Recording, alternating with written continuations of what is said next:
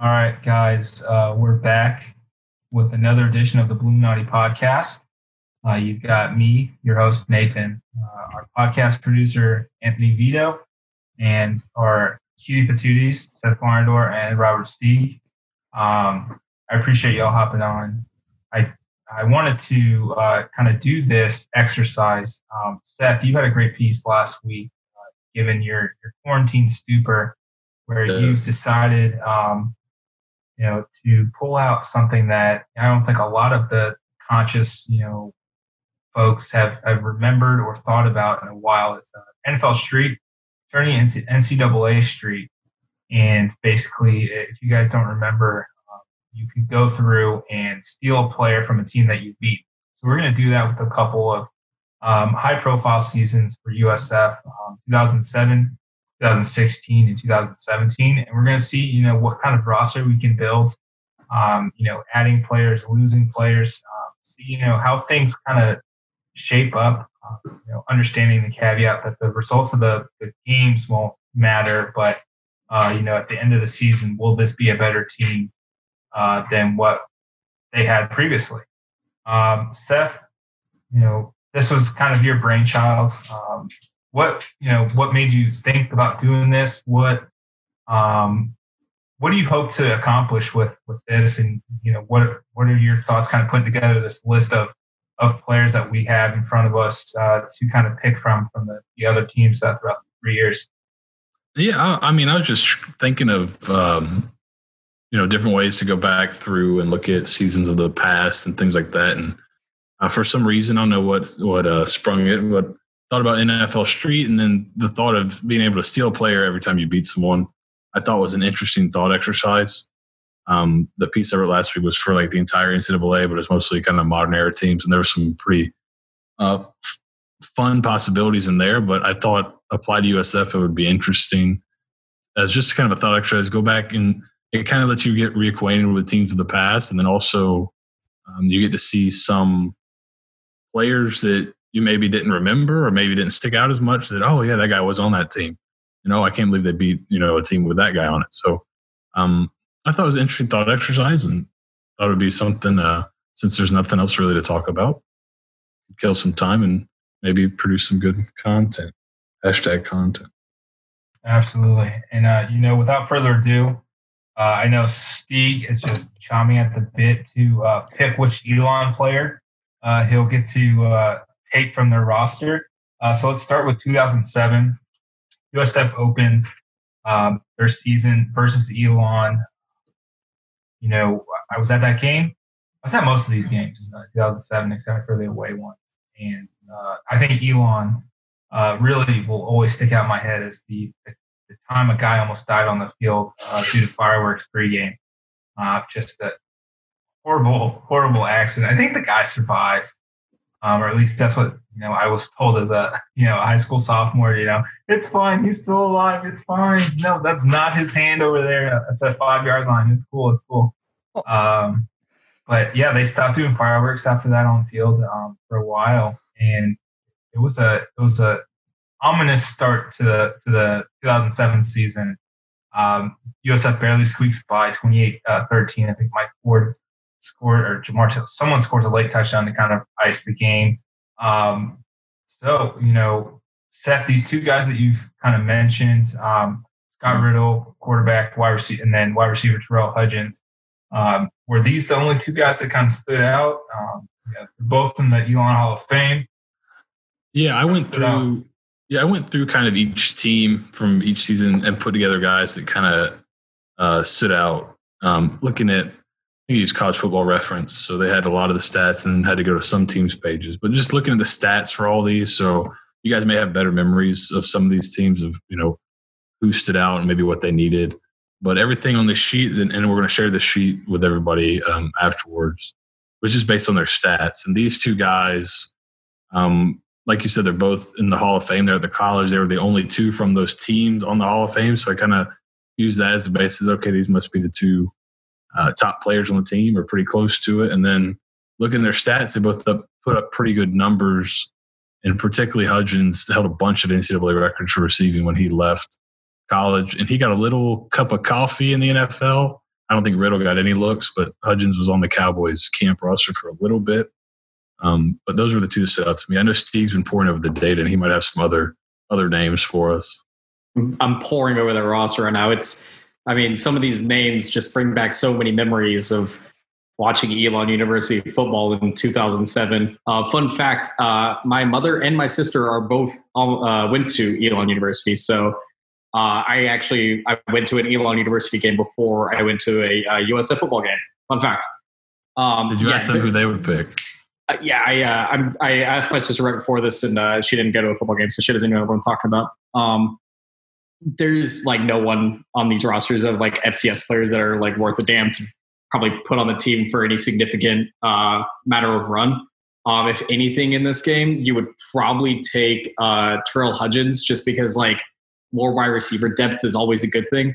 Uh, he obviously was probably one of the best players that went through Elon University, but I mean, you you might you might as well pick a guy off the offensive line as well, just because you know he might provide some depth for an injury later down the road, or pick up a, a defensive back who might be able to make a play on special teams or or something. Um, you know, there's just not a lot here. It's it's typical FCS program uh, football. Yeah, and, and, just so I don't, it didn't probably reflect itself in the actual game that was played against USF, but Elon threw the ball a ton. Uh, Riddle was a quarterback. He ended up with 508 passes. He threw for 3,800 yards and uh, had 40 touchdowns overall when you combine running and passing. Hudgins, was receiver, had 117 receptions for over 1,400 yards and 18 touchdowns that season. So they like to throw the ball a ton. So um, you guys have a better grasp on what the team would need. What would you guys think would be the way to go from that game? I think the clear choice is Hudgins. Um, he, I just want to make sure I get this this number right. I pulled up USF's uh, stats here. Um, USF's top three receivers don't match Hudgins' 117 receptions in 2007. Um, Carlton Mitchell, Jesse Hester, and Taurus Johnson each had 37, 35, and 34 catches, respectively, for um, 1,400 yards. Um, so I think if you add that kind of player um, single-handedly, I think he, I think he'd be a great fit in the offense. Um, I'd be excited to see what Matt Grothe and those guys can do. Um, you know, that year I'm all for giving Matt Grothe as many weapons as possible, and I think in the, the you know Auburn game, uh, it's going to be it's going to be interesting to see where where we go from here. But I, I truly think uh, Hudgins is the play here. Um, but you, you, guys can talk me into Riddle, uh, but I think it's it's. I think the only argument for Riddle would be uh, if you're looking down the road at teams that may need quarterback and may steal a quarterback. Uh, so maybe a depth, but there are other teams further on that you could steal a quarterback from. So if you're not worried about that, I think I would tend to agree with you that Hudgins would probably be the pick. Yeah, I think the only reason why you would take Riddle is if you're you're going to kind of pad yourself for a steal down the road. But even then, um, you know, without looking too far ahead of of who's ahead of us in the next six games or anything like that, you, you've got a few other quarterbacks you can possibly take during that time to add that depth behind Matt Grothe, um, or potentially right. go go ahead of him. Right, and I, I, don't think that I don't think an FCS quarterback's the play here. No. Um, and to be fair, if you bring in Scott Riddle, then we don't get an Anthony Severino touchdown uh, to get to sixty-four to twelve later on in the year. So I say hard pass. All right. So USF has added a, a guy with 117 receptions, 1,400 yards, uh, 18 touchdowns, and the Hall, Elon Hall of Famer uh, to their skill positions. Um, that's, a, that's a great start to the season. Uh, game two at Auburn, uh, raucous crowd. Um, you know, I think the thing that kind of sticks out is Delbert Alvarado being completely ass at field goal, but then hitting a 19 yarder to send it into overtime. I, re- I remember distinctly saying to myself, fuck it, just go for it. You know he's going to miss this kick. Just go for it. You've got nothing to lose. You have Auburn on the ropes. Who cares if we lose this game? Just go for it. I, I, I had been sick to my stomach watching uh, Delbert miss kick after kick. I think he missed four field goals that night. Um, and the, the uh, I can't believe he went back out there, but he did. USF wins. Matt Grothe, Jesse Hester. Um, but there's some options here, guys. Um, there's one guy that stands out. Um, you know, quarterback. I think the quarterback was Jason Campbell that year, right? No, it was Brandon Cox. Yeah, it was. Yeah, it was. Uh, it was a little bit of a down year at quarterback. Oh, hate to see that, man. That would have been fun to see Jason Campbell Yeah, as an option. Um, but the, the, the options that Seth's kind of brought up, uh, running back Ben Tate, uh, and then just a bunch of defensive linemen that are, were fantastic. Antonio Coleman, Quentin Groves, Pat Sims, and the DB, uh, Jerraud Powers. Um, I'll let you guys, uh, you know, what do you guys think? And then I'll kind of chime in with uh, my thought process here. So for when I was going through this, Tate was the first name when I just read the name. He jumped out because he's a recognizable name. Um, but he kind of only had one real year of production. He had a he had some pretty decent years in the NFL. He ended up being a second round pick. And what was interesting about him is he um, what I thought was interesting, just beyond production, and you kind of look at this kind of stuff, is he weighed 220 at the combine and he ran a 443. So you're adding a big, fast back to your backfield, which is never a bad thing. Uh, the defensive lineman, um, Groves, was kind of a big name, but he didn't have as good a year in 2007 as he did the year before. He still ended up being a second round pick, but he his uh, his production was way down. And then Pat Sims is the defensive tackle. He ended up being kind of the he was a third round pick, but he's he played 10 years in the NFL.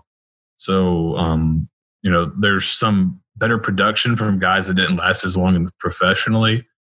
And then Jerraud Powers had pretty good production, was a third round pick and played eight years in the NFL. So you have some um, some talent there, but not no top top top level talent. Which is weird to say about Auburn. Uh, yeah, I mean that was kind of the nature of Auburn that year. Um, I, the only kind of, and I I kind of brought up the big stats. I went through Sports Reference and just kind of like looked at this, the stats throughout the entire year, and I, there was just not a lot of impressive guys on that Auburn team, which is again weird to say because it, it, it was, you know, they had high expectations going into that year. I think the only name and the only guy that I think had a big year that year that didn't recognize and didn't, you know, send shockwaves to me was Antonio Coleman. Um, he had 18 and a half tackles for loss, eight and a half sacks, um, a fumble recovery, a fumble return for a touchdown, and a forced fumble.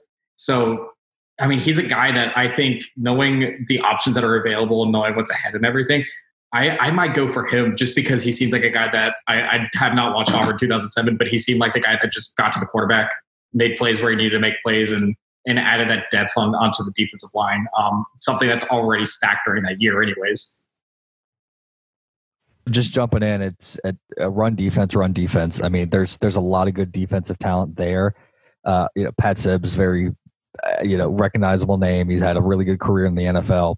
Um, even just like 11 and a half tackles for loss, just as a run stuffer. We find out later in the year that that run defense could get tired out. So as many bodies you can get in there, bring them in.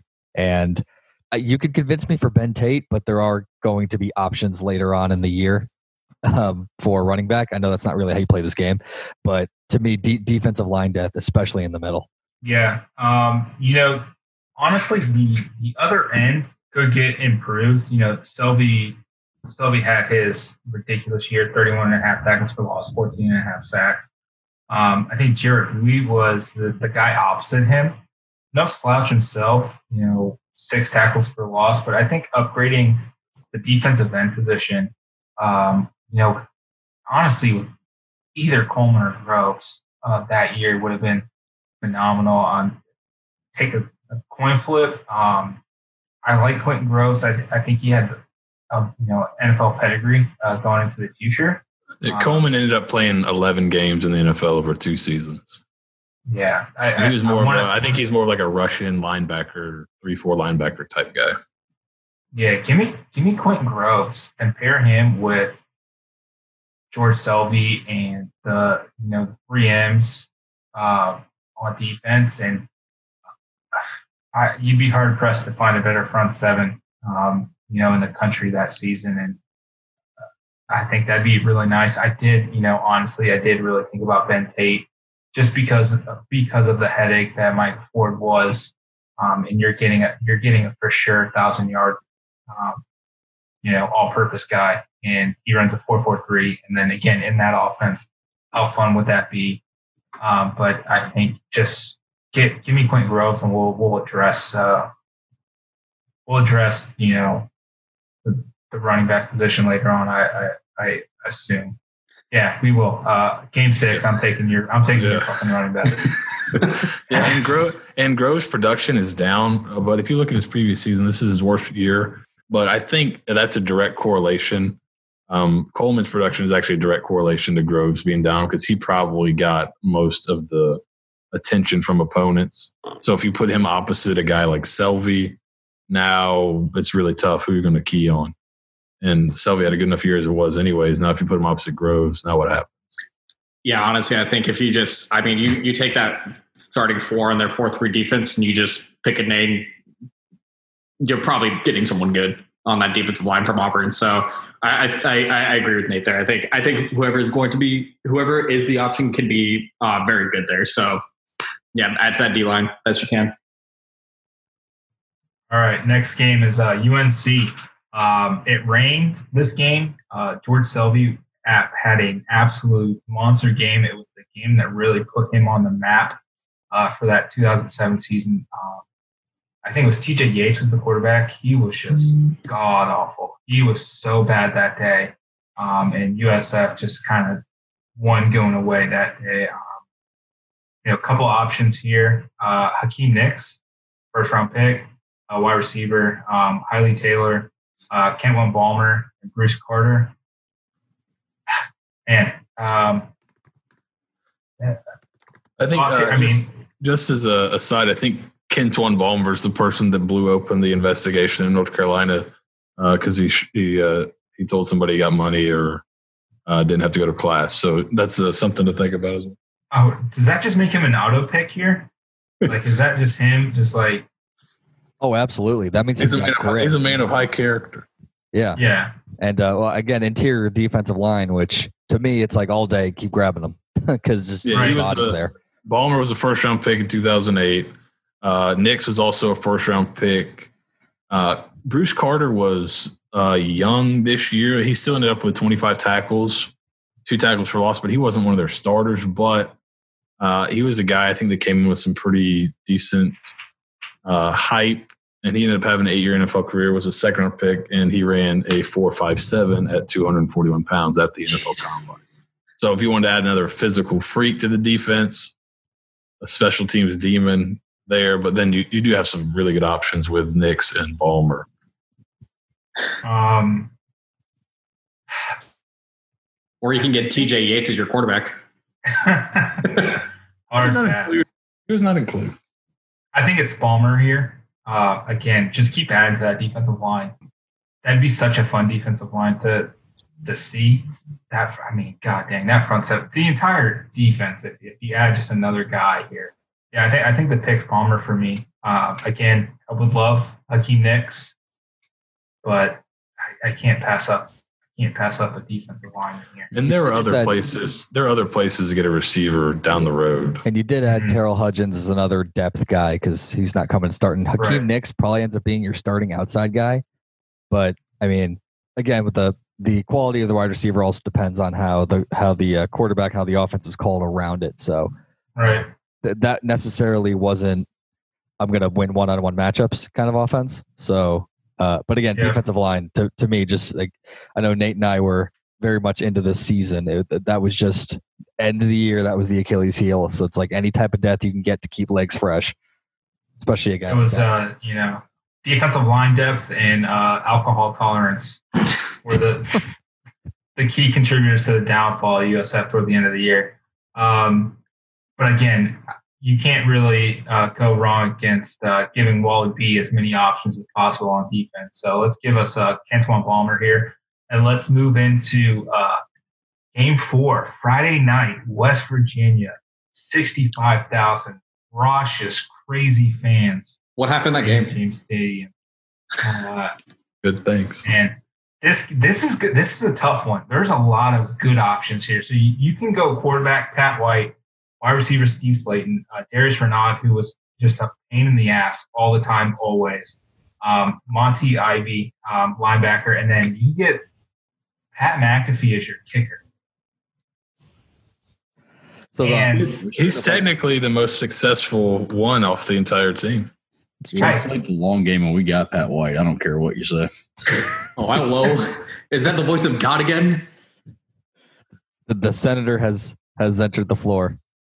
The senator does the senator want Mr. Patrick White?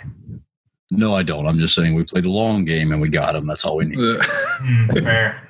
So Steve, Steve Slaton, uh, you said receiver, but I, he's listed as running back. I just remember him Yeah, being no, as I- the do everything kind of guy. Yeah, Yeah. I mean, This is where you get your running back here. was uh Dev- Devon was a freshman here that year, right? Uh, yeah, I believe so. Yeah, I remember reading uh, just the lead up to that game that week. I was so nervous. I almost put him, but uh, as well. But I figured if you're going to take a running back, you're probably going to take Slaton. But Devine, Yeah. his, his high school highlight tape was the thing of legend. Yeah, and um, The original highlight hype. no man, it was nuts that Noel Devine was that deal. And I remember every, anytime I would read a USF article leading up to that West Virginia game, um, I would just keep knocking on like my table, like at, school, like it was a wood table. I just kept knocking on wood, just constantly reading stories. Just I was so nervous for that game.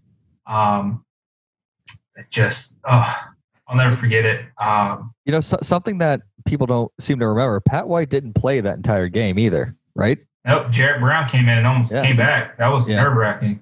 Pat, Pat White got injured, and scary, it seemed like, oh no, he was the one that was rattled. So what's going to happen here? But uh, a funny thing is, we have Darius Reynaud and then Hakeem Nicks from before, both former New York Giants receivers. Don't ask me why I know that. Nerd. Interesting. Yeah. Um, I, I I'm gonna go off the ball here. I I, I think Steve Slaton's the, the pretty choice, and I think he's the popular choice. I kind of want Pat McAfee though, and and the only reason why is because I feel like because of a, a couple games from now, I feel like we won't. Ha- I mean, Steve Slaton might be just like a almost like a depth guy, but like Pat McAfee is an immediate upgrade when you think about it. It's I mean we, the the three game losses there are probably not three game losses if you have a successful kicking game that can be consistent.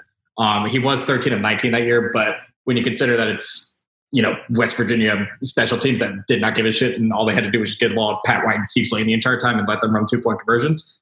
Yeah, I, I kind of want Pat McAfee rather than um, you know Steve Slaton in there, but feel free to disagree on my side of things. Wow, no love for Delbert Alvar- Alvarado.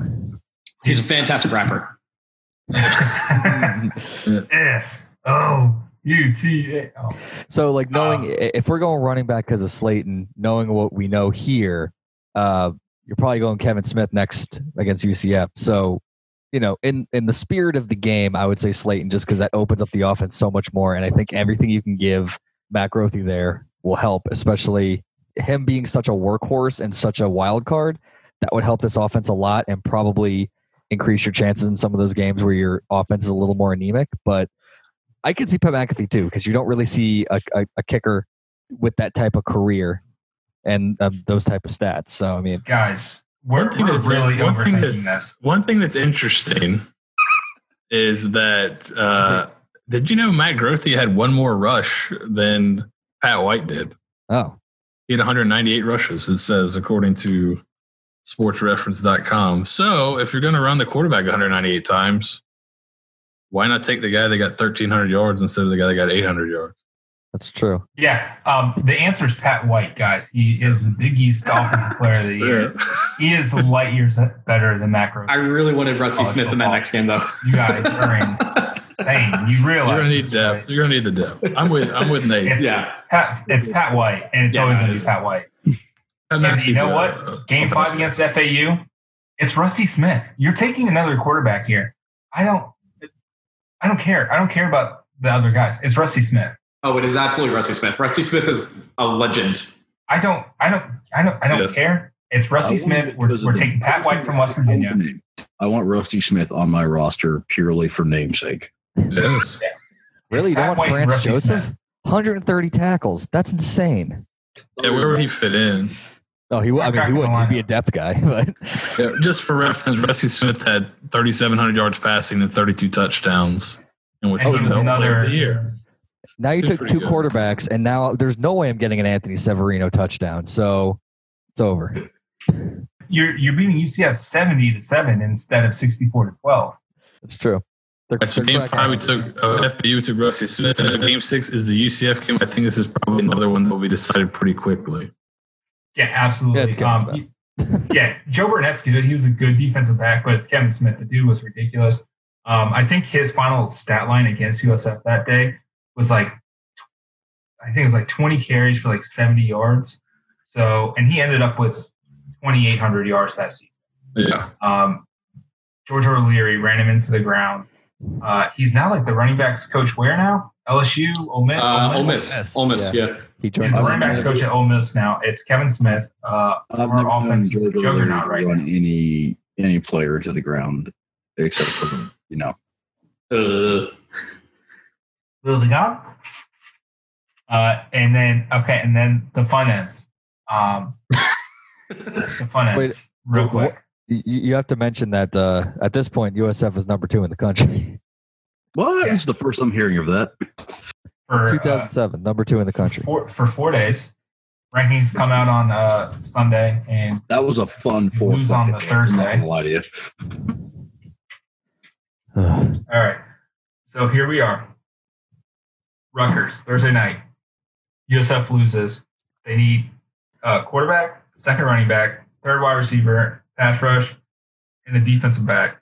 I think they they had they were- for defensive back it was more like depth because they had some pretty decent players back there. But I Were think the McCourties there. yeah, I believe so. Okay. Yeah. So you know, in order of importance, I think Mike uh, Mike Teel, Mike Tool, what Tool or Teal, whatever it was. Either way. Uh, he was good, but he's again, he's not Pat White. So uh, you know, Pat, it was good. We went two and zero with you. You have a wonderful life uh, in Piscataway. Um, enjoy enjoy yourself. It was a pleasure, but yeah, Pat White is no longer USF Bull. He is with Rutgers. yeah, I think that's Agreed. pretty easy. Yeah. yeah. All right. Next game is UConn. Um, ugh, you know, just I was gonna say, why do I feel like this one hurt more than Rutgers? In like looking back on everything, because it did. It, you're right. for for stupid reason. Um, you should never lose to them ever. We That's flew just- too close to the sun. Yeah, and it was such a letdown, and then it was a letdown game after a letdown game. Uh, USF loses twenty-two to fifteen. Just disgusting um, performance. And uh, UConn is UConn is probably taking the quarterback here. Uh, we agreed on that. But they take George Selvie. Hmm. I they mean, could take a quarterback, but they didn't have any. They didn't really have any high sack guys either. yeah, I mean their defense wasn't great. I mean, they're probably like looking at looking at their games, they probably beat Virginia in a close game. Um, just glancing at their schedule, I, they might as well take a quarterback or George Selvie. But Yeah, I, I you know I think it's I think UConn takes a quarterback in. Matt Grothe, Does UConn now? Does UConn take Rusty Smith or Mac? oh, they take Matt Grothe. They take Mac Grothy. Okay. I think Utah So- takes growth. The uh, All right. So Rusty Smith isn't getting into the country club in Connecticut. yeah, that's true. roll rusty. That is very true. All That's right. So long next, both they're gone, and you go into Cincinnati, who had um, there. I thought their positions that he's looking at, they did not run the ball very well, and they didn't have anybody anybody with like high tackle numbers at linebacker. So I thought their positions needed based on stats were running back and linebacker. Yeah, they take Steve Slaton. We we took Pat White, remember? Oh yeah, my bad. Uh, shit, I'm an idiot. Um, yeah. So it's Okay. probably Tyrone McKenzie, right? They take Tyrone McKenzie here, or they could take Ben Moffitt or Tyrone McKenzie. Um, I think they'd rather have Tyrone McKenzie. Or Like, Kevin Smith. Does Ben Moffitt's wife come with him? oh. It's a really long drive now. Ah, I got him. You know, they could. You know what? You're right. They may just take Kevin Smith here. Uh, just real quick, uh, Tyrone McKenzie, 121 tackles, seven and a half tackles for loss, uh, sack and a half. Ben Moffitt, 104 tackles, 12 tackles for loss, four picks. Or that you could have 2,800 yard. Yeah, their leading rusher was uh, Butler Benton, who ran for 499 yards. Their second leading rusher was Ben Mauk, who was their quarterback. Yeah, And then Kevin def- Smith. And then defensively, their high tackle player was 95 tackles, followed by somebody with 80 tackles. Yeah, Kevin Smith. Yeah, Kevin Smith here. Hardest hit up to that point I've ever seen in person was Mike Jenkins, just absolutely blowing up a dude on the sideline. Um, only rivaled by uh, John Legis in 2009. Well, I, thought, I thought that guy was dead, to be honest with you. Mm-hmm. I think actually I think that back the like you said, this is the hardest hit. I did. I was in uh, the University of Florida Stadium when Brad Pro there's a Brad Prothro, but Prothro's leg snapped, and I heard it, and it sounded like somebody broke a, a whole thing of celery over their knee. It was horrific. Uh, what is it? Tyr- uh, Tyrone Prothro was that his name? I can't remember. I, I, Yeah, Alabama. Prothro because Prothro is just a great name. So It is a- Next game is uh, Syracuse. You know, finally, you know, some good luck here. Uh, good bounce back. Uh, this was in the dome. I remember uh, just feeling really depressed after a three game losing streak. And then the announcer, uh, because cause Carlton Mitchell is from Lutz, and he kept calling it Lutz, Florida. And I was getting so irrationally mad every time he would say it. So, yeah, that, that's my Syracuse story. Uh, Bulls win 41 to 10 going away. Uh, not close. I think we were, we're taking Mike Williams here. Um, this is the I'm Bucks taking- Mike Williams, right? I'm taking Mike Williams. Yeah, yeah, this is Bucks Mike Williams. And he was he was good for a while. Um, but I mean, Arthur Jones is still good. Yeah, try to see if Syracuse had any semblance of uh, a running game that year just to see if we could replace Kevin Smith. Uh, their leading rusher had uh, 371 yards rushing, so that's a no. Yeah. Yeah, it's Mike. Who's their quarterback? Do you remember? Uh, Andrew Robinson, who I mean was decent. Uh, numbers weren't like stupendously great, but I think we're probably better off with Rusty Smith at this point. Yeah, and I just, I was trying to remember who he who was throwing to Mike. quick question: Where is Rusty Smith now? Uh, he runs a burger shop up in Jacksonville. He and his dad. That that is fucking perfect. Yeah, he has a burger named after him at the uh, at the thing. It's like six stack burger or something like that. yeah, it's his burger shop. I'd name every damn burger after myself. the Rusty, Rusty one, switch. the Rusty two, the Rusty three. you know, the ladies Um, always love the rusty eight and a half. Jeez. Uh, let's move on to the next game. Next So just game, for uh, uh, Mike Williams had 60 receptions for 837 yards, 10 touchdowns. I was the fourth round draft pick. And he ran a 4.53 at 6'1", 221 pounds. So you got a big fast receiver with production. Quick question: I'm looking at the uh, I'm looking at the spreadsheet here, and there uh, there doesn't appear to be a game 13. Like that didn't happen. It's the damnedest thing. that is strange, man. That's super Wait, strange. Steve, Steve, have you eaten at, at Rusty's place? Because if not, I'm going to be a little disappointed in you. Yeah, I have. I, I, I went to I went to Rusty Smith's shop every uh, every week uh, in high school for for lunch. Very good food. Uh, I can't tell we'll, we'll sure, discuss off. We'll discuss hilarious. off the where. Yeah. Okay, but no, that's fantastic. I just I was going to be very disappointed in otherwise. No, um, so next game is Louisville. USF wins uh, 55 to 17. Um, Brian Brohm just has a, a god awful day. Um, 18 to 37, under 50% passing, uh, touchdown, three picks. So it's Brian Brohm, Harry Douglas, who had good career with the Falcons. I remember him beating the Bucks a few times. Uh, linebacker Lamar Miles, 120 tackles. I think I'm, I think Man, I'm going to go with this is- Harry. yeah. This is a tough one. I, I want to Yeah. say it's Brohm. If Brohm's an upgrade over Rusty Smith, are we are we agree on that? How dare Yeah. you? I agree. My, that's my Yeah. favorite all-time quarterback. You rude son of a bitch. I'm sorry. Um, but yeah, it's it's Brian Brohm. Um, Yeah, he threw for 4,000 yards and 30 touchdowns and ended up being a second round pick. I'm a huge fan of alliterative names, but Harry Douglas is just funnier. Oh, I'm doing Yeah. this all on, on just name strength, by the way. I'm, I'm not even looking at stats.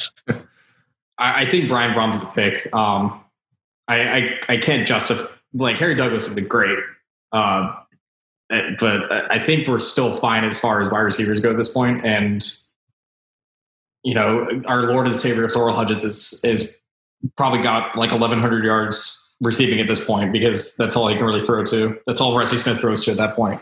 Um, but yeah, I'm I'm I'm thinking it's Brian Brohm. You know, yeah, uh, 4,000 yards, 30 touchdowns, second round pick. Um, I think a pretty clear upgrade from Rusty Smith. Um, you know, two good, confident quarterbacks after you lose at White and Matt Grothe, but still, um, I think it's Brian Brohm. And then uh, game game 12 here. Uh, it's just it's really another one. Uh, you're taking Shady McCoy. It, it's it taking Shady, and uh, you're gonna have uh, you know fun for you know a little bit until uh, the season co- completely collapses in Juarez, and maybe Shady doesn't make it back to uh, El Paso. Um, who knows? Uh, I mean, a lot, a lot of things didn't make it back to El Paso. You know, a lot of livers, a lot of things. a lot of stomach contents. Here's the Um, thing: Scott McKillop is just such a good name. I'm A literally doing this just on names. Scott McKillop. That's a special forces colonel's name, for Christ's sakes. Yeah, but again, Yeah, yeah, yeah, yeah. shady. Um, and then so USF beats Pitt 48-37. Um, I believe this was the uh, Matt Grothe 80-yard touchdown out of halftime. I was standing in the line at Chipotle, and I missed that touchdown. Very annoyed. I started cackling in the middle of uh, Chipotle as I checked my uh, my you know bougie ass cell phone, uh, trying to update the ESPN like webpage. So yeah, um, and then we you know, we get a, a month of bowl prep with Shady McCoy and Brian Brohm to get on the same page to go to El Paso to go get drunk. And uh yikes. You know, and you know what's funny? I was I was thinking in my head, all right, well Matt Grothe's not on the team. You know, he was, you know, party boy, life of the party. He, he liked to enjoy himself. But then the Mm. clip of Brian Brohm in the uh, with the XFL or Oh, his brother. It was his brother, right? Yeah, that was his brother. His brother going. Uh, I've got. Let me answer your question with two questions. Uh, am I alive? Is this not the XFL? I feel like the apple doesn't fall far from the tree, and Brian Brohm is down there doing exactly what Matt Grothe was doing in Juarez, Mexico. Um, so to even think that maybe they don't go to Mexico the night before the game, I think that's uh, highly uh, improbable.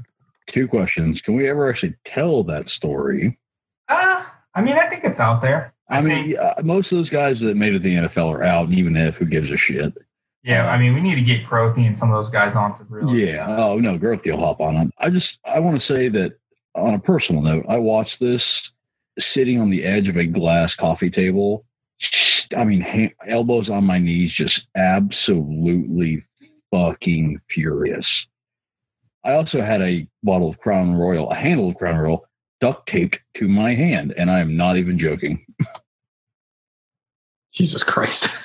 Jesus, Senator, get your life together, sir. Well, this was what 2007. Yeah, I mean, you're it's, gotten, senator. it's gotten I guess- I considerably worse since then. um, yeah, so Oregon, uh, they need a wide receiver, a healthy quarterback, uh, mind you, because uh, Dennis Dixon got hurt towards ACL. Uh, he was going to be a Heisman candidate. Um, then the backup, I can't even remember his name, he got hurt. And then uh, Justin Justin Roper, I believe, is the third string quarterback, came in and uh, lit up a very, very hungover USF team. Um, and then you could pair another running back with Jonathan Stewart. Oh my God, Shady and Jonathan Stewart in the same backfield. And I just threw up in my mouth. Biggest one two punch. Yeah, no, that's that's pretty sure. I mean, Is it? Is it? Uh, it's probably Shady, right? it's I mean, it's shady. Yeah. I think Justin Roper can get away with uh, just handing the ball off to Jonathan Stewart and Shady. Oh man! All right. Just make shady quarterback at that point. Yeah. Um. So you know, Bulls' final final uh, record is nine and four. Okay. Uh. So uh, recap real quick. Uh, Elon, we take Terrell Hudgins, wide receiver. Auburn, we take Quentin Groves. Um, UNC, we take uh, Kentwan Balmer, defensive line. Uh, game four, we're taking Pat White because that's the smart play. Game five, FAU, we're taking Rusty Smith because again, smart play. Uh, game six, CDOT, we're taking Kevin Smith. Um, game seven, Rutgers, they're they're taking Pat White back from us. Um, game eight, uh, UConn, they're taking Matt Grothe. Uh, Cincinnati's taking Kevin Smith. We take Mike Williams from Syracuse. Uh, then we steal Brian Brohm from Louisville. And then we take Shady McCoy from Pitt. And then Oregon takes Shady from us. So net, we keep, we keep Brian Brohm, Mike Williams, uh, Rusty Smith, Kentwan Balmer, Quentin Groves, and Terrell Hudgins. Um, you know, adding those guys, uh, 30 seconds total here, folks. Uh, kind of you know, light jog, if you will. Um, I still think they can. I think they go nine and three, 10 and two, maybe. you know, I don't think Rutgers changes that much. Um, I yeah, Rutgers was was definitely a, a culture. I I, I mean talent thing. Yeah, I don't think it was a talent thing. I mean, it was uh, someone wearing down a, a roster, and you know maybe you know midseason additions help, but you're still wearing down a roster that's not too strong to begin with. So you know, building that defensive line depth was great, but when you're Kentwan Balmer and Quentin Groves are still going to get worn down because of who the head coach is. Um, the offense is going to be fun, you know, sporadically. You know, get you get two games of Pat White, which would be fantastic. Um, it's you know frustrating to see that Pat White and Kevin Smith can't beat Rutgers, but you know results being as they as what they were. Um, but yeah, fun season, ten and two, definitely. Um, I think eleven and one is probably a long shot. I think nine three is the sweet spot, and they still yeah, get shit faced. I'll say nine. nine. El Paso. uh, if you well, the thing is, we don't necessarily get to El Paso. We get something better. You know, you don't have that low morale for the fact we're like, fuck it, we're getting we're going to TJ and just having some fun. Yeah, definitely did. That didn't happen. I'm just you know hypothetical. This is all hypotheticals, obviously. So so maybe you know you get a better bowl game, you get a better you know you get a little little better team morale. But as it stands, yeah, they go to TJ and uh, find all those fun little hole in the walls. Mm-hmm. Play just super duper the next day. all right, um, let's move on. 2016, fun year, exciting oh, year. God, we're still doing this. Oh Jesus Christ! yeah, two more, two more years two more years. 2016 Bulls go uh, what 11 and two. Birmingham Bowl win over South Carolina. Um, super exciting. Um, they open the season versus Towson. Not much here. I think this is more of a depth play than anything going going into this game. Um, you can take uh, wide receiver Christian Summers, uh, who had almost a thousand yards. Uh, Darius Victor, I think he got hurt that year. I remember him being really good. Mm-hmm. Um, Aiden O'Neill's kicker, he was basically money. 17 of 18 on kicks uh, sh- shorter than 50 yards. Um, and then Jake Ryder, 45.8 yards uh, per kick. Uh, one thing, 18 punts of 50 yards or more. Uh, I got to go Jake Ryder. I hardly know her. Uh, was a large adult punter that is that our punter? Yeah, Jonathan Hernandez was a punter. Um, I mean, you might as well take Darius Victor for the depth. Just add another running back to our our three headed monster. yeah. Jeez, we get a we get a future New York Guardian on our uh, roster. Hey. Why not? Yeah, I mean, yeah. I mean, you could probably make an, an, argument for Christian Summer, but or Christian Summers, but I think at this point, you might as well just fuck it. Like more running backs. What's what could go wrong? I was gonna say again, these are all fantastic names but Jake Ryder just really sticks out. Yeah. Um, let me let me look up uh, Marchdale punters uh, numbers real quick. He was forty one point two yards a punt. Oh, he might forty one point two, and then he had thirteen punts of uh, fifty or plus, fifty plus. Yeah, I'm taking Jake Ryder here. Uh, if you but think, seriously, if you go to largeadultpunters.com, you're not going to like the ads you get. You'd be surprised. No, you're right. Absolutely. I, Why did I judge that? You're, you if you're going to that website, you're going to love the ads you get. uh, game two is uh, uh, Northern Illinois. Great options here. I remember I wrote this preview for uh, the site, um, and I fell in love with Sean Murray, the defensive back. 40 tackles, two and a half tackles for loss, three picks, 11 pass breakups. Um, but I think Kenny Golladay was, you know, USF kind of ran the gauntlet here uh, of really good wide receivers in 2016. Anthony Miller, Zay Jones, um, God, Tre'Quan Smith. I mean, there was a lot of talented wide receivers, but I think Kenny Kenny Golladay really stood out to me seeing him in person, adding his 107 touches for 1,300 yards and 10 touchdowns. Just giving Quinton Flowers just another fun option really lights me up. And defensive backs weren't really an issue in 2016. I guess Johnny Ward doesn't play as much. And he's not sharded into uh, the ether. But I mean, Kenny, Kenny, goddamn Golladay, man. That yep, no, it's Kenny. Amazing. Yeah, uh, give Q all the targets he can get. Yeah, for one more game. right. oh, rip us, man. This is gonna be bad. Uh, I, I'm gonna get really sad. Um, Syracuse, uh, two options here. Uh, Amba Amba Ita Tawo, the wide receiver. Man, I, I'm sorry, I butchered his name. Uh, almost 100 receptions, 1,400 yards, uh, 4940 or 44940, excuse me, um, at the combine. Um, and then linebacker Zaire Franklin. Did we take a linebacker here? Yeah, I like Zaire Franklin. Yeah, yeah I, I, think he I think he adds a little bit more um, liveliness to the defense. So you're you're getting so you, you add Franklin to a base of Auggie Sanchez, Nigel Harris. Um, you know, I think that's that's good. Um, it's another Franklin rotation, but I mean, the, the, the thing is, do you think the defensive coordinator? You know, yeah, can he be the defensive coordinator? Actually, can we put Zaire Franklin as a defensive coordinator? Is that good? No, uh, I think if we take Franklin, uh, Auggie Sanchez actually turns into um, God, player coach Bill Russell style. No, oh my God, I can't believe I'm can't believe I'm blanking on the name. The dude that gives up his uh, Conway. He, he turns into Conway from Mighty Ducks when they give oh. Banks his, his spot. Auggie mm-hmm. takes over as DC. Franklin steps in. I like that actually. That's perfect. I, I really, yeah, I really do. um, and maybe Game Four doesn't, you know, go the way it does. Uh, game Four, Florida State uh, they need a quarterback, DB, and linebacker. Well, Quinton, I'm really sorry to do this. Uh, Francois, Francois wasn't bad, but I think they would possibly, if you could put Dalvin uh, Cook, Dalvin, Dalvin Cook, Cook with Flowers is the most disgusting thing. Those guys together.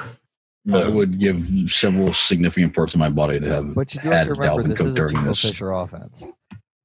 But he runs the he runs the quarterback a ton with uh with Kellen Mond at Texas A&M now. They run just straight, you know, speed options stuff like that with him. So yeah, but I think I think he would adjust. Pointed, all signs pointed to him kind of having a renaissance once he left Florida State because it seemed very he would just try to fit in that the quarterback needs to run his offense, and if it didn't, yeah.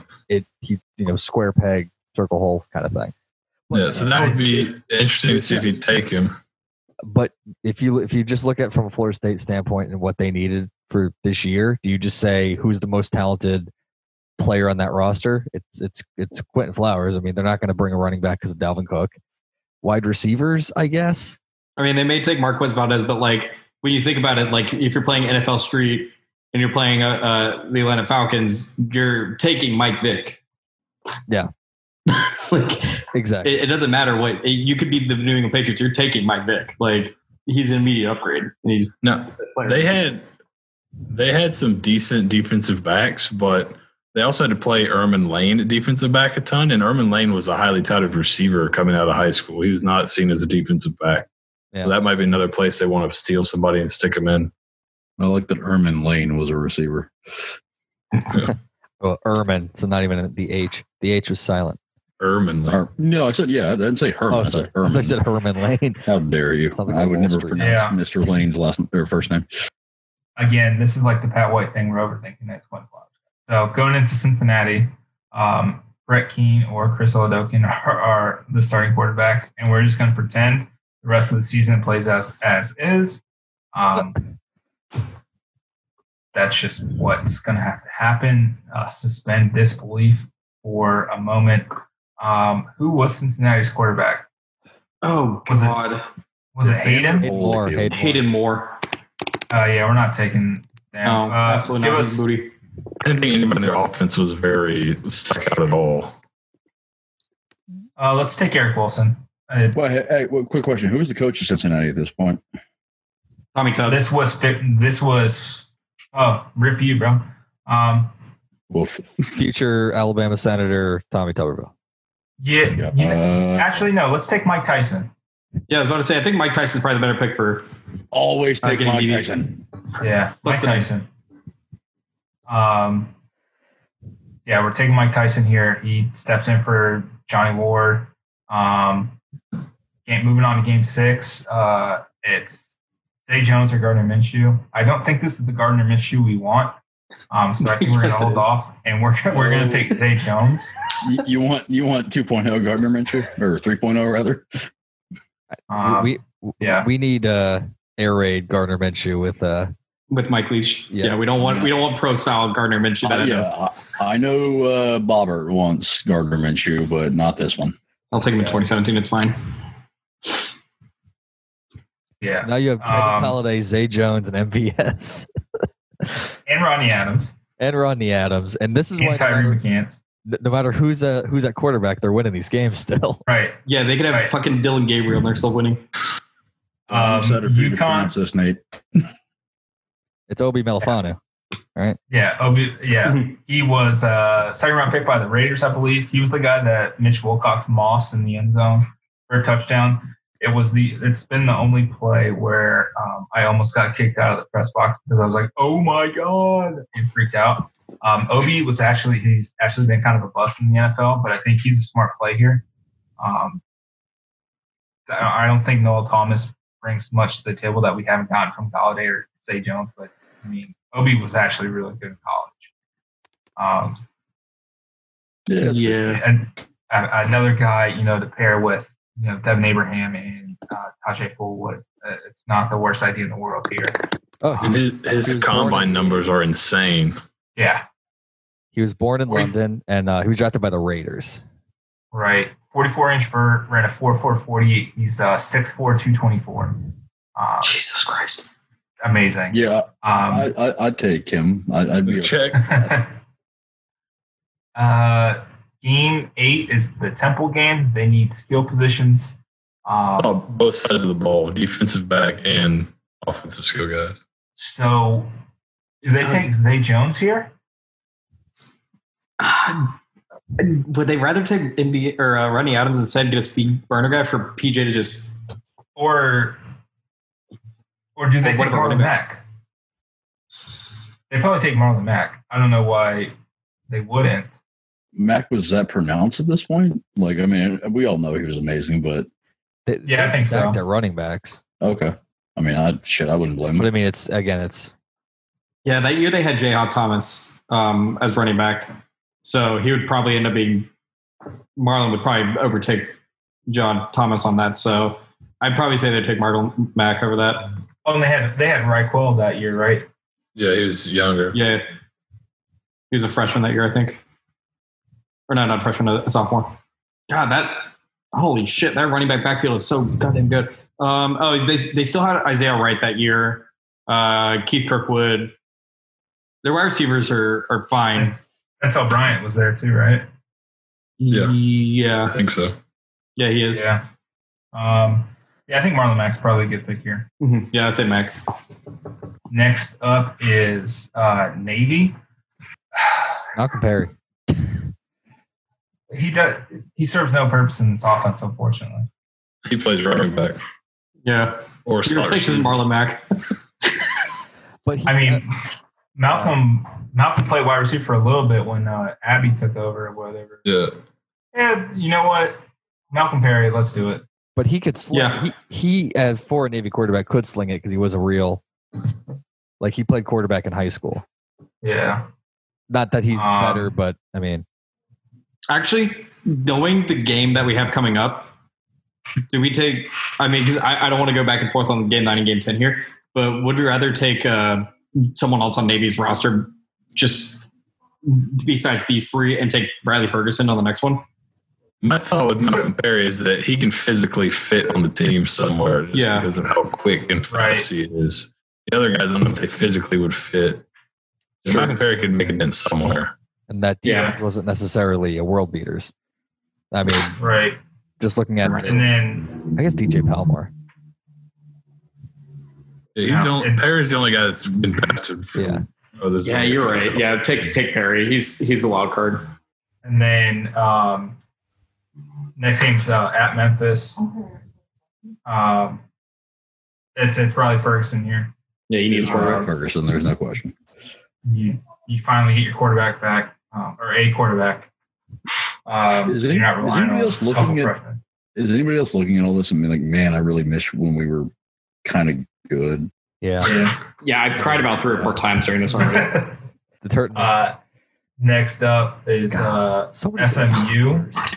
2016. it, it- the, the amount of fantastic receivers that USF faced is astounding. And it, I feel bad for not even taking Anthony Miller, but you needed a quarterback here. Anthony Miller was fantastic. Who's SMU? Oh, didn't SMU have? Don't, Ah, don't worry, you get Courtland Sutton against SMU. Yeah, these are two world class wrestling names. Uh, Yeah. Justin Lawler. Justin, Justin the Law Lawler. But Who- yeah, I'm going Portland. So who was the sounds SMU like quarterback? A, it, it sounds like a shady. Uh, Oh, I got you. Uh, wasn't it like Chad President or something? No, that's. You didn't just say Chad President. oh, it was Ben Hicks That hit. Uh, is that or Matt Davis, whoever you preferred during the time. Um, yeah, it's Courtland Sutton. Yeah. Now you Oh yeah, that's overthinking. Yeah, we and we have the best wide receiver core of all. now you have Kenny Golladay, Zay Jones, Courtland Sutton, Rodney Adams, MVS, Tyree McCants. And let's Riley just go ahead and just fucking add Tre'Quan Smith to that. When too. Riley Ferguson throws it. Um, yeah, this this team wins the Sugar Bowl. well, I, I don't. I mean, we lose our quarterback game four. I don't know if we actually win any of the other games. We we got like 15 other quarterbacks. It's fine. UCF. I think we're. I think we're taking one of the Griffin brothers. Yeah, I'm taking Um, Shaquem. That guy just. I'm just He- astounded how fast he is. I'm taking Shaquill, man. I think the DBs. Shaquill's a better pick. Yeah. I think he's the. I think he's the fit here. So I actually agree with this for that particular year too. 2016, 2017. Uh, Shaq really came alive, but 2016, Which one? Shaquill. His his numbers, Yeah. Shaquem's numbers in 2016 are. I mean, he had 20 tackles for loss and 11 and a half sacks. He's on the field 90% of the time. Yeah, but those are still pretty good numbers. Those are really good numbers. Mhm. Dude, I mean, like I, I, I think he's the the more complete guy, but you know, does he? we- Oh. Does he replace Auggie, Nigel, or Zaire Franklin? I don't think so. I because we're running the four two five at this point, right? In, two, in 2016. But he could play. He could Yeah. play one of those. He Yeah, could play one take- of those take Shaquill. roll down, roll down safeties. Shaquem could. Or did we have uh, Jamie Bird that year? No. Uh, the the guy who was in Jamie's bird spot that year was uh, Dietrich. Okay, I I don't know. Could you put Shaquem as the that that role? Like he, I mean, he's a super athletic Yeah, linebacker. I- You might as well yeah. put him there. You know what? Yeah, he- Let's do it. Yeah, Let's take you, move, you move him to that slot, and then that's that's a good pick. he, yeah, he's a guy you could just place anywhere, and I, I don't think he Put replaces- Dietrich back outside. Mhm. Yeah, I'm a fan. Um, then give me Hayden Hurst. or Deebo. Have you I- seen him with the It's 49ers? Samuel. Again, Deebo these are both like- great fucking names. I can't. I, don't, I can't decide. I just, I think at this point, Deebo, Deebo might, Deebo might as well be death at that point. I mean, man, their quarterback was even that was halfway decent. The Bentley. You know what? I you know Yeah, yeah. I you I know want to. Uh, I want to yell out both these names in a Bruce Buffer voice right now. you know what? It's, Like, it's Hayden Hurst. Yeah, Hayden Hurst. there you go. You, you you have a ton, ton of wide receiver depth, tight, you know, with with tight ends. I could have him and Mitch. Yeah, and I think I Cano's want about to leave. Cano leaves after Yeah. this season, right? Yeah, Mhm. Yeah, yeah. Mitch and Hayden, sign me up. I mean, it's it's it's yeah. It's Handsome tight ends. Like Hayden Hurst. Yeah. so uh, to recap, uh, take Towson's punter, Uh, you take uh, wide receiver Kenny uh, Kenny Golladay from uh, NIU. You take Zaire Franklin, linebacker from Syracuse. Florida State takes Quinton Flowers. Um, somehow we recover and rattle off some wins still. Take uh, DB Mike Tyson uh, from Cincinnati. Uh, and then we follow that up with another wide receiver pick and Zay Jones from ECU. Uh, Obi Melifonwu from UConn, safety. Uh, Temple takes Marlon Mack. He can talk us into literally any other skill position player, and I think we we would agree. Um, Navy, we take Malcolm Perry because he can slot in at wide receiver, slot, running back, uh, quarterback. Um, it'd be fun to see what Willie Taggart could do the last five games of the year, four games of the year with Malcolm Perry.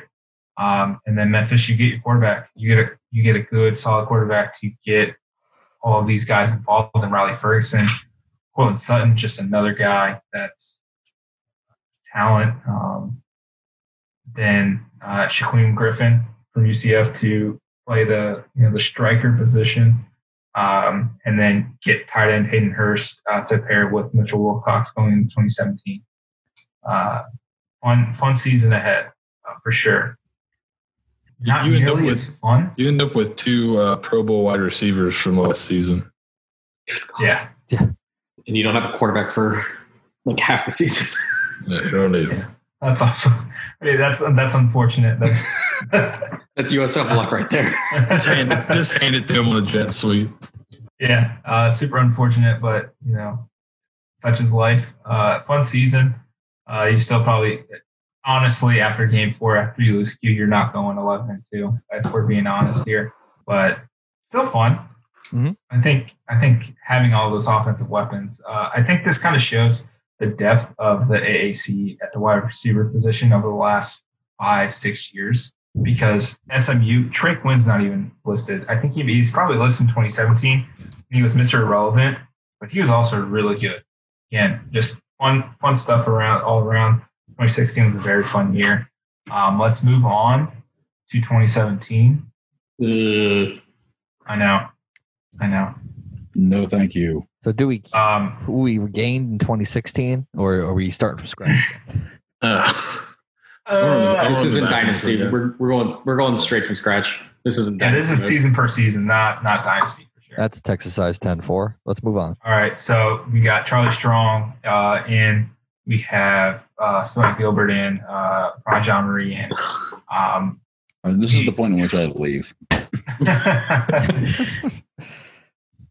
um, so we traveled to San Jose State. Um, a couple options: Josh Oliver, Frank Ginda, linebacker Frank Ginda. Um, yeah, I mean you can talk me into either. Um, I think it's Frank Ginda here. I mean, 173 tackles is uh, a lot. Yeah, that's uh that's quite a that's quite a number. That's quite a staggering number as well. I hope I hope that's multiple seasons because that's I God think is that that's the single season. I just, I just don't think we have enough guys named Frank on the team at this point. So no Frank is a good name. Um yeah, I, I mean Josh Oliver's I, I fucking hate the guy anyways. So Oh, okay. uh, yeah, All right, so it's Frank Ginda here um, to pair with Auggie Sanchez, and maybe Khalid McGee moves into the striker position, and there's a little bit more flexibility for BJM here. Game two, we take the punter's parents uh, from Stony Brook who uh, get very, very mad at Connor Aikman for the story that he wrote um, you know, prior to the game. this may be the most angry I've ever been watching a USF game, and that is really, really fucking saying something. Yeah, that was it was a very frustrating game. DB Chris Cooper, he was on that Falcons active roster last year. 88 tackles, nine and a half for loss uh, that season. Why not? Why not add depth to to DB? I mean, yeah, he's a, he's a good defensive back, and he won an Oscar for uh, what was it uh, American Beauty? So sure, Sure. Uh, Illinois, Vito got it. Zing. Illinois. Uh, Malik Turner, Nick Allegretti, uh, Chase McLaughlin. Can we just Um, take can we just take Lovie Smith? yeah. Oh, please, pretty please, the beard. Actually, I Uh, just want to love his beard. That's it. I say take the offensive guard. I, I say we take tackle and Allegretti. Um, Yeah, I draft pick. that Illinois team was so bad. I mean, you might you might make an argument for Epstein that year because he was kind of a That- shifty running back. The running back, the white dude. Yeah, I just because he's unique. He's white. He's a running back. That's fun. That's interesting. It I think that's that's your only argument for. it. yeah. God, those first three games are so unremarkable. Holy shit. Uh, yeah. Not, not a lot of depth here. Um, yeah. Moving on. I think it's uh, I think it's the guard, and we we we add some more depth, and uh, that's fine with me. Uh, Temple. Ah, man. Um, I'm trying to remember this game. It's me too. I, I. Oh, this was the game that they had negative rushing yards. I remember that. Yeah, I'd say Sean Bradley or Julian Snyder, honestly. Yeah. Um, let's see. That deep, that 2017 defensive line was Mike Love, Greg Reeves on the ends, right? Yeah, because that was his first. And then Bruce Hector, Deadrin Senat in the middle. Um, yeah, let's bring let's let's get a let's get Julian Taylor in there. Get a third guy rotating in. Um, Well, so Jacob Martin is a is a hybrid and very similar stat line. Temple ran a three four, I believe, right? yeah, they ran that weird like Yeah. Jacob Martin could stand up or or or um Put his hand in the dirt. yeah. He's pretty much he was pretty much college edge as best as you can probably get it. I, I think That's Jacob Martin fits better with the 2018 version of USF when all of, when you know Nico goes down. I think he can slot in there. But Yeah, the I agree. 2017 version, I think getting depth here That's a with better. Julian Taylor, Yeah, especially when you get Frank into uh, from San Jose State. Um, I think getting a third guy to cycle in. ECU for depth purposes, I think we take Gardner. the mustache. We have. I mean, you have to. I mean, Not not just not just because of the memes and everything like that, but like, well, it's a, that that, that Yeah. ECU team was so bad. He's probably the best player that they had. Yeah, Counterpoint, Corin Wiggins. Nah, okay. That was Well, Who, who does he replace in 2017 on the, the defensive backfield? I don't know, man. I'm just saying names. Fair. I think it's He's got a Gardner. Now you've got a good backup here. a handsome backup too. Very handsome. Uh, Cincinnati. I think it's Jalen Miner. Yeah, because I mean, Mike Boone wasn't totally remarkable as a as a running back. Not not anything that we wouldn't already have at that point with Tyson. I, and Khalil Lewis just was not the productive receiver that he needed to be at Cincinnati. Yet Miner's probably your best bet there. 28. Sorry, I'm, I'm looking at USF's 20. What was his uh, numbers? What was the wide receiver's numbers? Uh, 61 receptions for 676 yards and seven touchdowns. He was like supposed to be their number one guy. and Just So he had more catches, but he would he would have finished. He had more catches than anyone on the team, but he would have finished third in yards. mm-mm. yak, baby. I want those yak yards. Yeah, yak, yak, yak me for life. I mean, that 2017 team was those wide receivers were just yards after catch. Yeah, Jalen Miner here. Um, Tulane. Hilliard. Yeah, he's he's a shifty enough running back. Um, he would he would pair well with Johnson. Now, Perry Yeah. Nickerson didn't he have a cup of coffee in the NFL? But yeah, I, I, it's probably Hilliard here. Yeah. Or could we take Willie Fritz? No, uh, Fritz would come early. Because but- I, w- I would take Willie Fritz here right right before this Houston game. or the uh, the Yeah. angry wave mascot as a whole. So uh, Yeah. at, at this point, I just wanted to let you ask you guys: Were we not seven and oh? zero? Oh. You can you can leave the you can leave the call now if you want. Just leave. Um, Houston We running back, defensive end, fourth and D'Eriq. Um, Are they taking DJ? they might D'Eriq King and DJ on the same offense. That'd be really nice. Or Yeah. Mike Love or Greg Reeves off the edge. So their defense was asked pair pair pair them with uh, Ed Oliver. Or do they just- say, "Forget it, let's just take uh, let's take Q and somehow figure out how we have Q and King in the backfield"? Yeah, I was about to say Q and King in the back backfield at the same time is basically the exact same thing. I yeah, I the running back this year was that was Mulbah Car and Patrick Carr of no relation, and neither of them were Yeah, they're they're taking DJ. Yeah. They may even take Hilliard. Oh, I mean, they're yeah. they're essentially you're getting one A or one B. Let's At give that them let's give them Hilliard just for um, simplicity continuity purposes. Yeah. Yeah. UConn. Oh Can we take Bob Diaco's contract? no, God no. Uh, No, like for personal, like for like the split between all. of just for personal gain. Yeah, for personal gain. Um. Yeah. Cool. Uh, let's Uh, take let's take the defensive lineman. Not even gonna attempt to pronounce it. it for He was Lorenzo, Lorenzo Fatukasi. uh, 45 tackles, seven and a half for a loss, four sacks, six round NFL draft pick. Let's take him, add some depth, sign me up. Um, moving on, uh, Tulsa, um, senior night, running back. We're taking D'Angelo Brewer. That dude was ridiculous. Mhm. Or we could get Chad President. No, we're taking D'Angelo Brewer. Um, he's, the, he's the man. and he he was really good. Um, and then game 11, uh, oh my god, um, defensive depth. Uh, Dieter, Deadrin Senat. Their DBs got. I feel like their DBs just got worked that game though.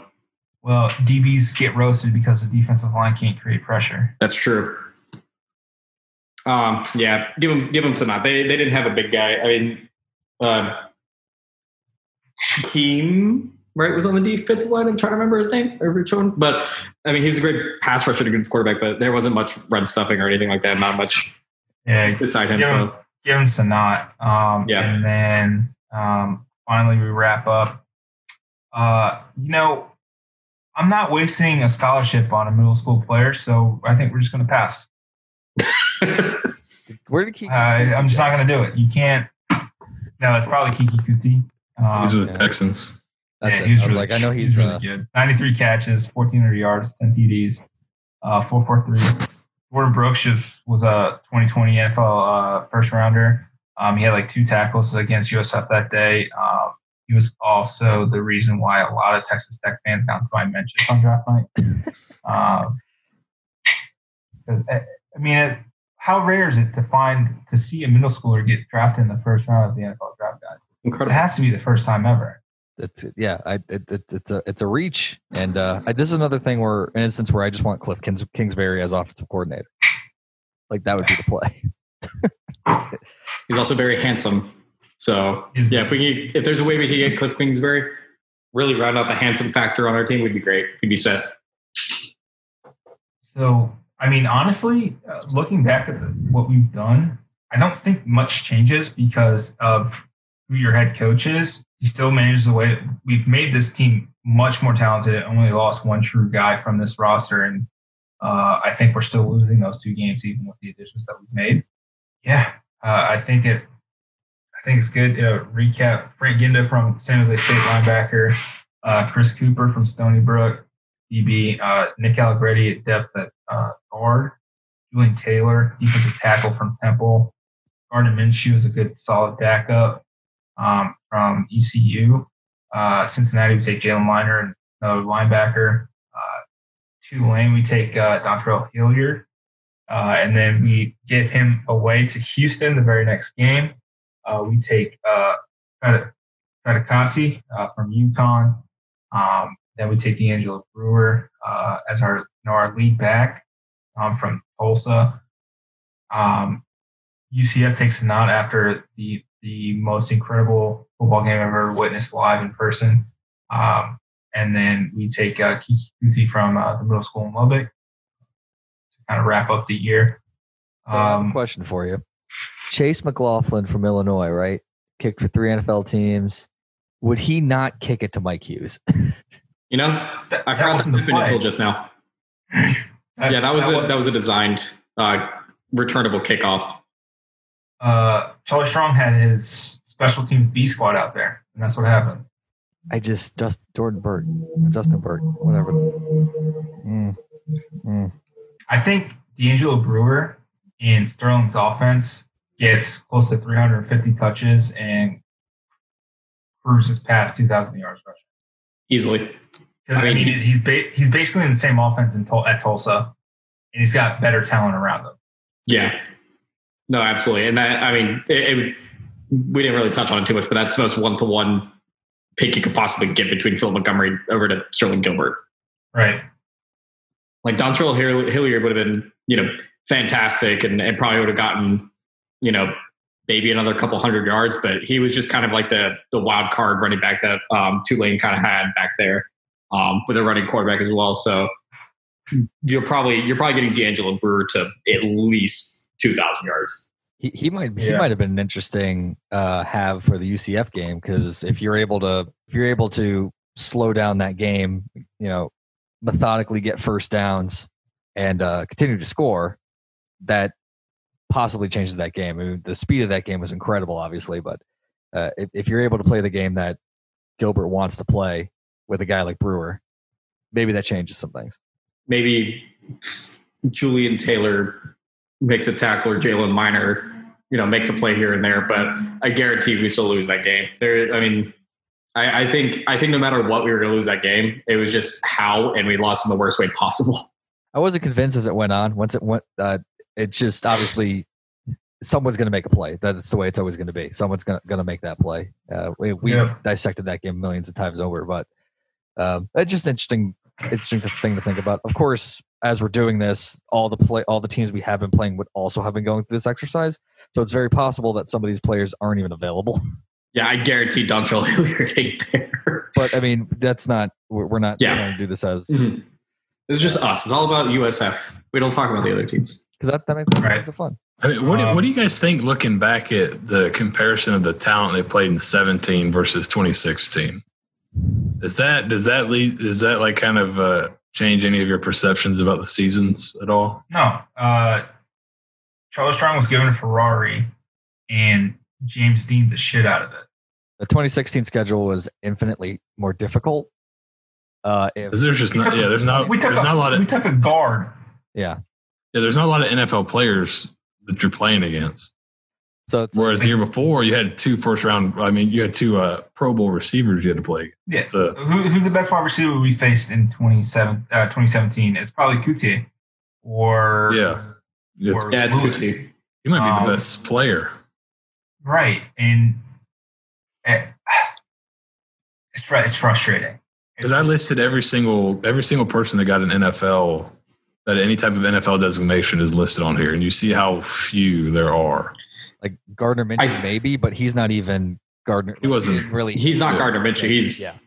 you know JUCO transfer. It's it's it, it- correct me if I'm wrong, but the 2016 teams that we played and the rosters that they had, or these rosters that they've had, these are guys that were kind of, I mean, Cincinnati, UConn, and um, Syracuse included are kind of like Big East leftovers uh, guys.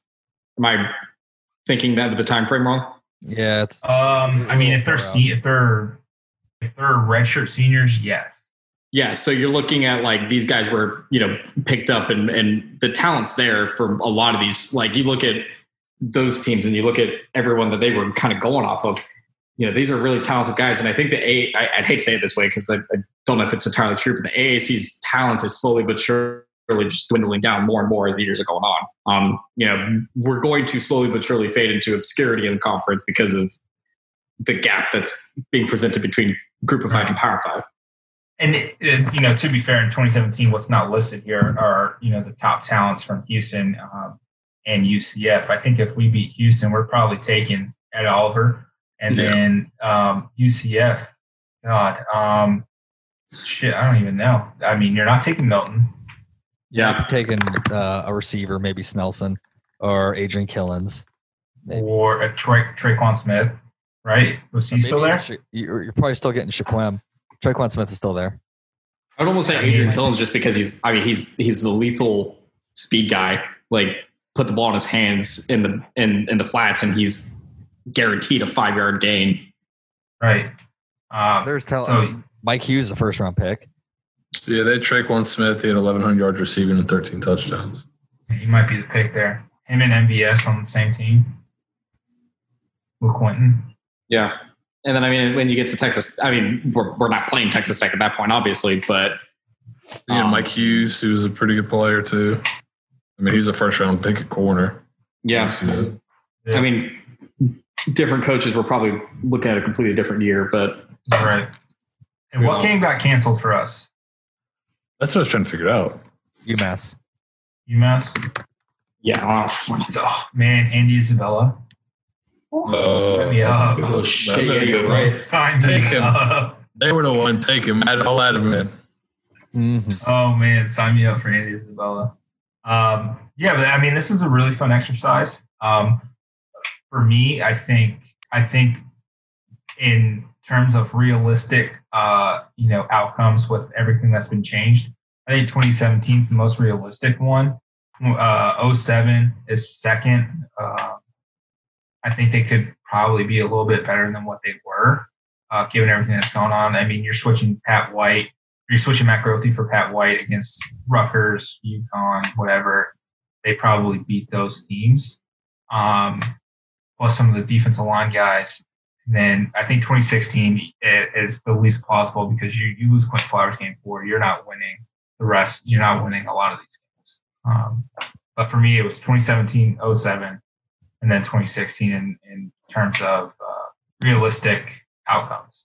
Another, What's another interesting thought is, you know, just looking back, you, were looking at it now, would Florida State take Golladay now?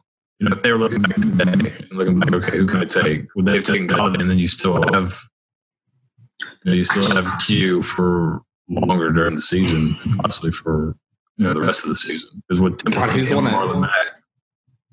I'm I'm not 100% sure that Jimbo would take Q, but I also think in this exercise, Q's the best player that makes this offensive Yeah. go. And it just made the mo- most sense to kind of take that guy. Because I'm with Yeah. you. I think they take one of the wide receivers to give Francois some help. Because just, you know, Jimbo's a guy that, hey, I'm going to I'm to give it to Dalvin and then I'm going to throw it down. I'm, I'm to throw it in the tight windows and throw it downfield. Yeah. I don't think him in the middle of that season with the staff that he had. Uh, now that he's at Texas Tech, he was able to say, "I'm going to adapt a little bit," but Yeah. I'm not 100 percent sure that Q is the take there. But I'm also willing to say that as the most talented player on the field, he'd figure out a way to use him. Yeah, and if he's if he's not the take, Temple may still stick with Max, and then you end up with Q, and then all these receivers. So that's it. You know, that's kind of really a big hinge there. Is does FSU take him? Yeah. If they don't, then you might end up with a really really insane team. Um, I appreciate everyone hopping on and, and doing this. I think it was really fun. Um, we'll we'll post this. We'll post the the Google Doc, and you guys can you know mess around with it. Give us your thoughts on you know what you think the seasons might be. Um, it, it'll be a lot of fun. Well, uh, I think Seth's going to fill out who was uh, you know stolen and lost, and we'll go from there. and We'll send it out and it'll be interesting to see you know what your thoughts are on it uh, and i appreciate everyone listening this has been the Bulluminati podcast for seth steve the senator and uh, vito uh, go bulls Bulls. Go Bulls.